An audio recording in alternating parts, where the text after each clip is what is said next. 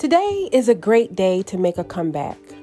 While the Christian world is remembering the resurrection of Jesus Christ on this Easter Sunday, while we stop to remember how he made a comeback from death, hell, and the grave, wouldn't it be nice if you finally made a comeback? You've recovered from so much in your life. I want you to pause and breathe for a moment and celebrate that. You're a survivor. You're an overcomer. You're a champion. But in order for you to get to your next level, and there is a next level, you know you have to stop being fake. I have to be honest with you and tell you that much of what you will encounter in life is waiting on you, the authentic you. Your advancement requires the real you to show up for once and for all. I mean, the you who's not afraid to shed the old persona that made everyone comfortable. The you who doesn't say what they want because they don't want to make anybody feel bad or uncomfortable. The you who's still being controlled by your toxic family, your cultish church group, the expectations of other people, and what they want you to show up as. Isn't it time you stop showing up as someone other than your true self? It's so fake for you to keep downplaying yourself to keep others happy. Aren't you tired of trying to impress people who still criticize you and pick your life apart? It's time for you to show up. Stop being fake in order to remain in a group of people who still don't respect you. They still don't care about you. People who are only around you because you fit in the mold they designed for you. That's got to be exhausting. Aren't you tired of it? Much of what Jesus did while he walked the earth involved him shaking up the norms and the expectations that people had for him. He constantly made it clear that he was here for a purpose. It's time for you to discover your purpose. And when you do that, you won't ever need an alarm clock to wake up again. Your purpose will demand that you get up.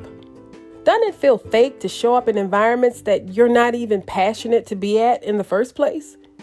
See, when Jesus came on the earth, he showed kindness to people, but he also wasn't afraid to tell fake people to get out of his face. He healed sick people, but only after challenging them on whether or not they were sincerely ready to live transformed. He involved himself in making impact and helping others advance. I say all that to say there's no use in you listening to this podcast ever again if you're not ready to do the work to progress. Your progress is more than dressing up in designer clothes, driving a fancy car, or even having what seems to be a dream job. Your advancement has more to do with your individual wholeness. It has everything to do with you getting free from your trauma, so when you begin to walk in purpose, you can stay in your purpose. Today, I challenge you to go beyond cosmetics. Go beyond imagery. Go beyond your Instagram page. Go beyond the circle of people that you want to impress and start looking in the mirror and impressing yourself. I challenge you to identify those things in your life that are killing you, the people that are killing you, the habits that are killing you, the mindsets and mentalities that are killing you. The things that are equivalent to a cross in your life. Because see, no amount of money or relationship is worth you climbing up on a cross and suffering for it, especially since Jesus already made you free. See, because he made you free, there's no reason for you to be bound by systems. There's no reason for you to be controlled by the fear of man. Why are you bound by the toxic people in your life who make it almost impossible for you to enjoy the life that Jesus gave you? Eliminate what's killing you. The people who work your nerves with their obnoxious attitudes, the unthankful, ungrateful, the unstable, the ones who come around you constantly and attach themselves to you like leeches. They suck the life out of you. And if you love them more than you love yourself, that, my friend, is the problem. The sooner you cease to give your life to the people that are killing you, the sooner you're headed for your comeback. Stop being fake with yourself. Admit that no one can be your problem unless you give them the power to be that. You're the C E O of your life. You hire and fire. You demote. You elevate. Anyone who's in your life who's making you fake is the reason why you're missing the comeback that's waiting for you. As long as you make excuses for people, for manipulators, for family, for friends, for people who are nothing more than dead weight, the longer it's going to take you to get to your next level.